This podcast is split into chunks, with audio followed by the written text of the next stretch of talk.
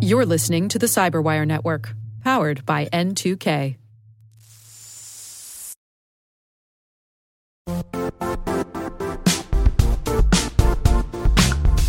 Don't struggle to align your organization's cybersecurity with business risk. Get the only solution that goes beyond reacting to threats with vulnerability and risk monitoring. You need the next evolution of MDR, and only Critical Start delivers it. Critical Start doesn't just monitor and respond to threats. They put you in control by detecting suspicious activities, quickly responding to contain threats, and identifying your most critical assets and protecting them against vulnerabilities and exposures.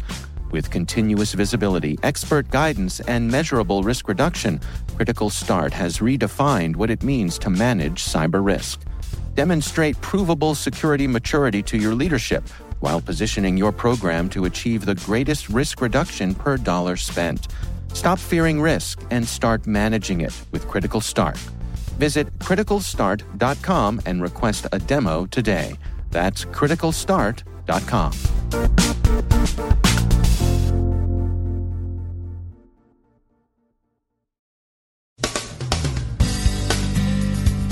The UK and NATO send Moscow a pointed message about the consequences of meddling with either infrastructure or elections.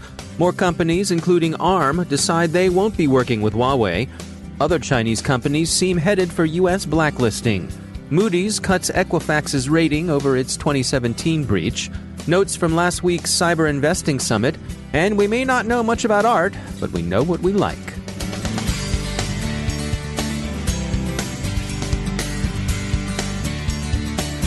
From the CyberWire studios at DataTribe, I'm Dave Bittner with your CyberWire summary for Thursday, May 23, 2019.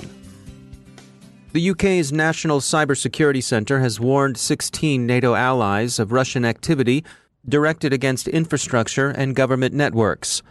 Today's disclosure came from Secretary of State for Foreign Affairs Jeremy Hunt, speaking before a gathering at the NCSC. Mr. Hunt said that, quote, Russia's intelligence services are targeting the critical national infrastructure of many countries in order to look for vulnerabilities. He called it a global campaign that also seeks to compromise central government networks. NATO's Secretary General Jens Stoltenberg, who appeared with Mr. Hunt, warned Russia that NATO has a full range of responses to cyber attacks available, and that Moscow shouldn't count on the Atlantic Alliance being reluctant to use them. The tough line comes shortly after the European Union decided to enact a system for sanctioning people and states that engaged in cyber attacks. It also comes as voting begins for European Parliament. More companies are severing business ties and plans with Huawei. In this round, they're not American companies. British chip giant ARM will join Intel and Qualcomm in stopping business with Huawei. According to internal memorandum obtained by the BBC, ARM has told its employees to stop contact with Huawei personnel. The Washington Post says that Vodafone and BT Group have decided to suspend plans to include Huawei phones in their 5G networks. The ARM decision is regarded as particularly damaging. Huawei denies posing a security threat and says it considers the blacklisting politically motivated. The Telegraph lists other Chinese companies thought likely to wind up in Huawei's boat surveillance equipment vendors Hikvision and Dahua, facial recognition providers CloudWalk and SenseTime, drone maker DJI, and of course, Huawei's smaller rival ZTE. Hikvision's and Dahua's billionaire founders are said in particular to have taken a big financial bath that got deeper and soapier at midweek as the U.S. seemed to turn its attention to them. In their case, concerns about security are joined by international distaste for the company's role in enabling Beijing's domestic surveillance policies. Sydney Freedberg is deputy editor at BreakingDefense.com. He and his colleague, Teresa Hitchens, recently published a story titled Can NSA Stop China Copying Its Cyber Weapons? The Cyberwire's Tamika Smith spoke with Sydney Freedberg. There was a release from Symantec, which, like all the big antivirus companies, uh, very carefully tracks threats around the world, uh, which was then picked up by the New York Times. That said, Symantec doesn't want to offend anybody who actually has nuclear missiles, so they say Buckeye and Equation Group, but those are in fact their code names for China and the National Security Agency, said that basically we already knew that some cyber weapons, programs that are used to get in other people's networks, from NSA had been leaked previously. There were some in WikiLeaks, gotten loose and been picked up other other players, including the Chinese. But recently, they found evidence the Chinese were using some of these NSA tools before that leak happened. So how did they get them?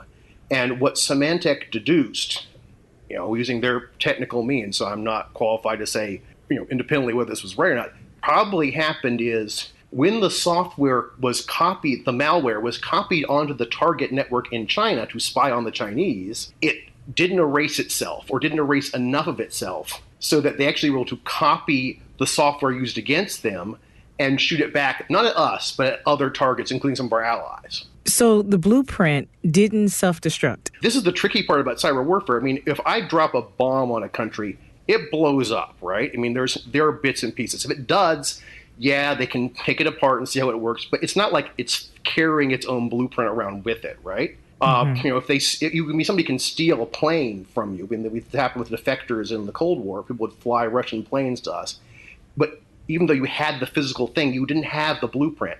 Well, a cyber weapon is a computer program. It is a line after line after line of code. It is its blueprint. There is no distinction between the blueprint, the thing that tells you how it works and how to build it, and the thing itself. So by using it, just by putting it into action, it has to go on the target's machine. It has to copy itself, and the stuff it is copying onto their machine has to be the stuff that tells you how to build it because that's what the code is. So staying on that point, if we know that at this point the cyber weaponry is highly dangerous, is there any way that they're thinking about creating a tamper resistant method and stopping the development of what they're doing now? This is a big debate I tapped into, uh, me and my colleague Teresa Hitchens, who uh, helped me with the story uh, asking experts in this field, you know, can we actually make this stuff that's tamper resistant? You know, this tape will self destruct in three seconds, right, from the old Mission Impossible series. Can you do that with cyber weapons? And yes, you can to an extent. You don't have to have this stuff leaving itself around or copying itself you know, willy nilly across the internet, which kind of happened with Stuxnet, for example. It was probably something we and the Israelis built to damage the Iranian nuclear program, but also got into the wild. It didn't destroy anything that wasn't targeted at, but it was had copies all over the place that people could find and reverse engineer. It's possible to create something that doesn't copy itself like that and erases what copies it made.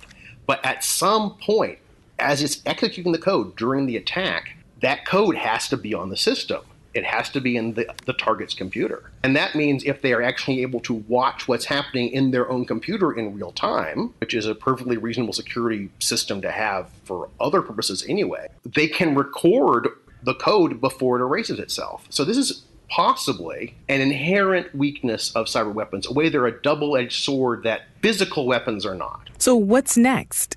That is tricky. I mean, the NSA, I've heard people say, you know, the NSA had gotten a little cocky about its ability to penetrate other people's networks and not get penetrated in return, uh, and that you know disclosures like Snowden and so forth uh, were a humbling experience. So, I would hope, you know, obviously no one is giving me secret briefings, a reporter, but I would hope uh, that NSA, United States Cyber Command, and other U.S. agencies that use cyber weapons uh, are being much more careful about you know who has access to the code and much more careful about what part of the code actually has to go on uh, the target machine uh, as opposed to you know be operating remotely uh, and what part and how that code erases itself after it's done its mission. And technically those are all things you can do but there may be you know a limit, as I said, to there, or a point where there you know there is always going to be some vulnerability uh, to this kind of this kind of weapon because it's a weapon made up for information. Thank you so much, Sydney, for joining the program. My pleasure. Sydney Freedberg is a deputy editor of the online publication Breaking Defense. He wrote the article, Can NSA Stop China Copying Its Cyber Weapons? You'll be able to read more about this article at breakingdefense.com. Equifax continues to suffer from its 2017 breach. Moody's downgraded the credit bureau's outlook from stable to negative, citing long term effects of Equifax's security and infrastructure costs. CNBC quotes Moody's as saying this is the first time a cyber incident has driven such a downgrade. We have a few quick notes on last week's Cyber Investing Summit in New York City. First, one of the consequences of the move to 5G appears to be greater dependence on satellites to carry internet traffic. This will, in all likelihood, require that new generations of communication satellites be reprogrammable, and with such flexibility comes vulnerability. What can be reprogrammed can also be hacked. So look to the skies, security people. And in a keynote, Roger Thornton, AT&T Cybersecurity's Vice President of Products and Technology, asked how we wound up with 3,000 or so cybersecurity companies. Do we need that many? He noted that consolidation of cybersecurity companies is already underway.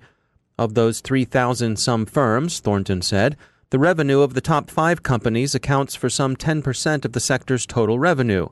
That's far from an oligopoly, but it does suggest the industry is ready for some consolidation. And finally, we don't know much about art, but we know what we like, and we're liking this a lot, although maybe not to the tune of 10,000 Benjamins. What's this we're talking about? We're talking about art, friends.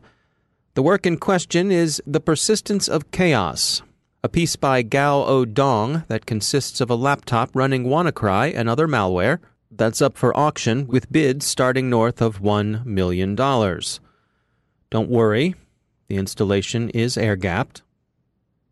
The persistence of chaos is 10.3 by 1.2 by 7.3 inches at 2.8 pounds, it's clunky for a tablet alternative, but quite svelte as a piece of cyber sculpture. The malware includes I Love You, MyDoom, So Big, a critic's favorite WannaCry, Dark Tequila, and Dark Energy. This haunting Borgesian work, concerned with the interplay of cyber and financial space, assembles a list of the losses each strain of malware imposed, challenging and deconstructing our preconceptions about the very ground of its reference which might be taken as the problematic of money and state power. Also, if you get close enough to the screen, it's probably pretty immersive too, although you wouldn't want to leave nose prints on the display, especially if you ponied up more than a million bucks for it. Did we mention that persistence of chaos is air gapped? The concern for safety seems right. The persistence of chaos was commissioned by and supported by Deep Instinct, the AI and deep learning firm that's headquartered in New York City which is also the headquarters of the art world, so good for them for keeping it safe. It's worth noting that they also lawyered up. As the catalog puts it, quote, the sale of malware for operational purposes is illegal in the United States. As a buyer, you recognize that this work represents a potential security hazard. By submitting a bid, you agree and acknowledge that you're purchasing this work as a piece of art or for academic reasons and have no intention of disseminating any malware.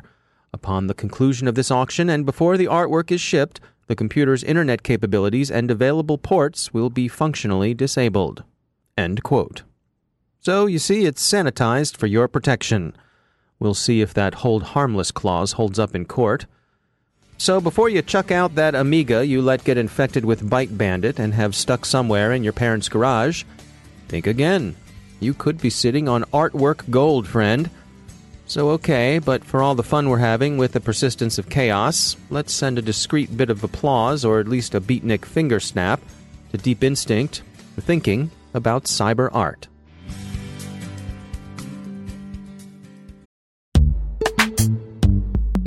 Every day, your IAM tech debt grows. Your multi generational services struggle to work together.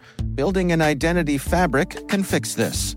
It makes all your identity tooling stronger and allows you to connect any app to any service you want to use with zero coding, zero maintenance, and zero app downtime. Strata's identity orchestration platform separates the identity logic from your applications so you can optimize existing IAM tools and manage them in a single control plane. Now, every vendor, standard, and architecture work together. In short, building your identity fabric means you can secure your non standard apps, keep your complex access policies, retire outdated IDPs, and modernize in record time. So build your fabric with Strata Identity and get rid of tech debt for good. Visit strata.io slash cyberwire, share your identity priorities, and receive a pair of AirPods Pro. Offer valid for organizations over 5,000 employees. Connect today at strata.io slash cyberwire.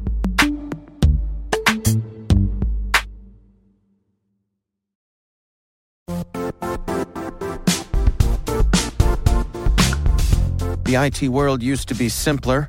You only had to secure and manage environments that you controlled. Then came new technologies and new ways to work. Now, employees, apps, and networks are everywhere. This means poor visibility, security gaps, and added risk. That's why Cloudflare created the first ever connectivity cloud. Visit cloudflare.com to protect your business everywhere you do business.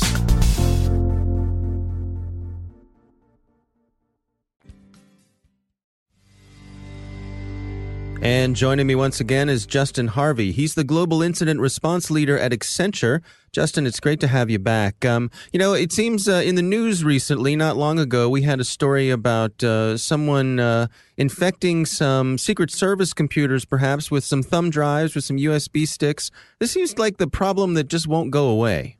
It is definitely a growing concern amongst cyber defense organizations globally as we are seeing more virtualization on the desktop and more and more systems that are being cleaned and not reused after you log out, adversaries need a need a means to penetrate uh, the enterprise. And one of the easiest ways is through USB sticks. And we have all heard of the, I guess I was going to say urban legend, but it's not an urban legend of, of people finding USB sticks in the parking lot and plugging them in.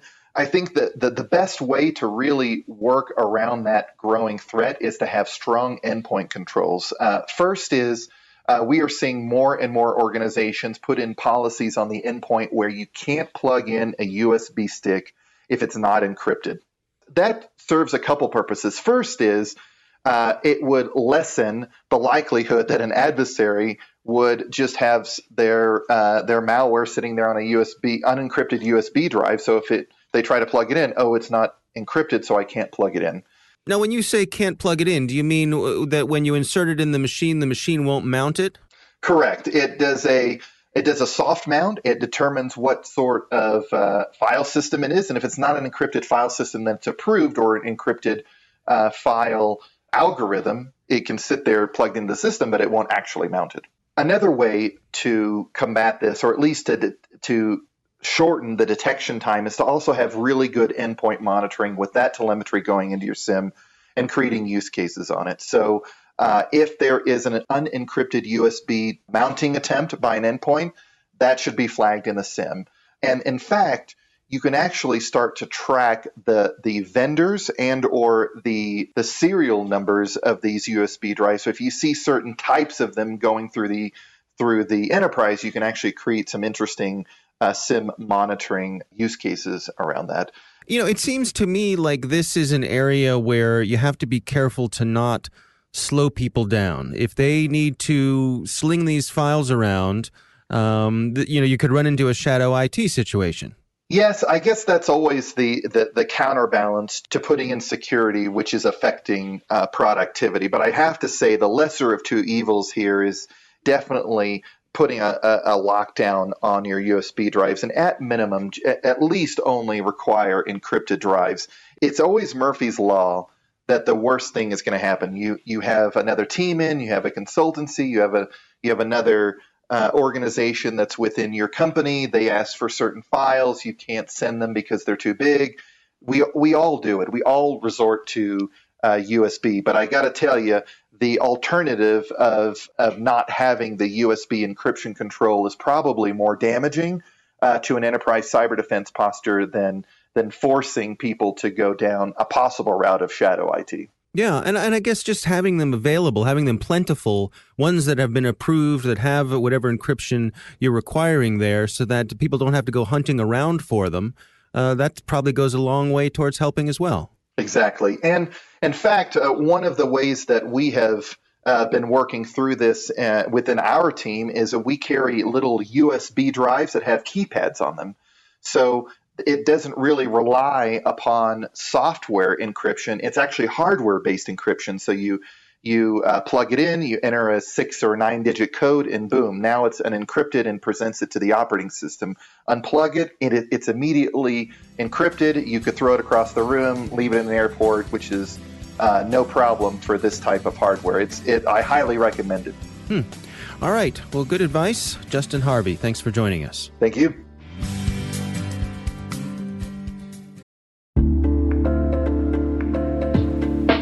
Are lengthy security reviews pulling attention away from your security program? With the largest network of trust centers, Vanta can help you streamline security reviews to win customer trust, save time, and close deals fast. Proactively demonstrate security by showcasing key resources like your SOC 2 or ISO 27001 and provide real time evidence for passing controls. And when a security questionnaire is required, Vanta takes the first pass for you. Visit vanta.com slash cyber to take a self-serve tour. That's vanta.com slash cyber.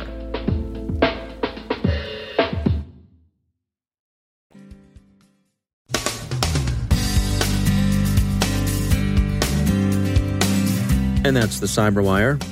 For links to all of today's stories, check out our daily briefing at thecyberwire.com. And for professionals and cybersecurity leaders who want to stay abreast of this rapidly evolving field, sign up for Cyberwire Pro. It'll save you time and keep you informed. Listen for us on your Alexa smart speaker, too. The Cyberwire podcast is proudly produced in Maryland out of the startup studios of DataTribe, where they're co building the next generation of cybersecurity teams and technologies. Our amazing Cyberwire team is Elliot Peltzman, Puru Prakash, Stefan Vaziri, Kelsey Bond, Tim Nodar, Joe Carrigan, Carole Theriault, Ben Yelin, Nick Veliky, Gina Johnson, Bennett Moe, Chris Russell, John Petrick, Jennifer Eiben, Rick Howard, Peter Kilpe, and I'm Dave Bittner. Thanks for listening. We'll see you back here tomorrow.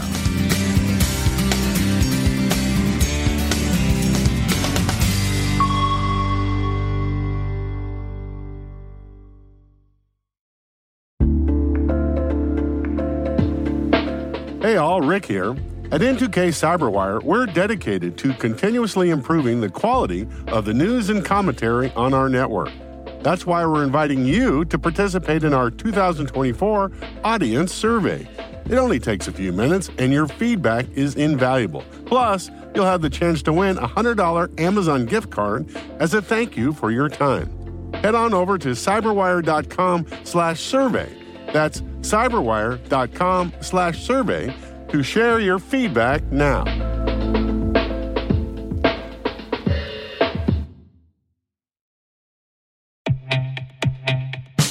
And now, a word from our sponsor, SpyCloud, the leader in operationalizing cybercrime analytics. Traditional threat intelligence is a thing of the past.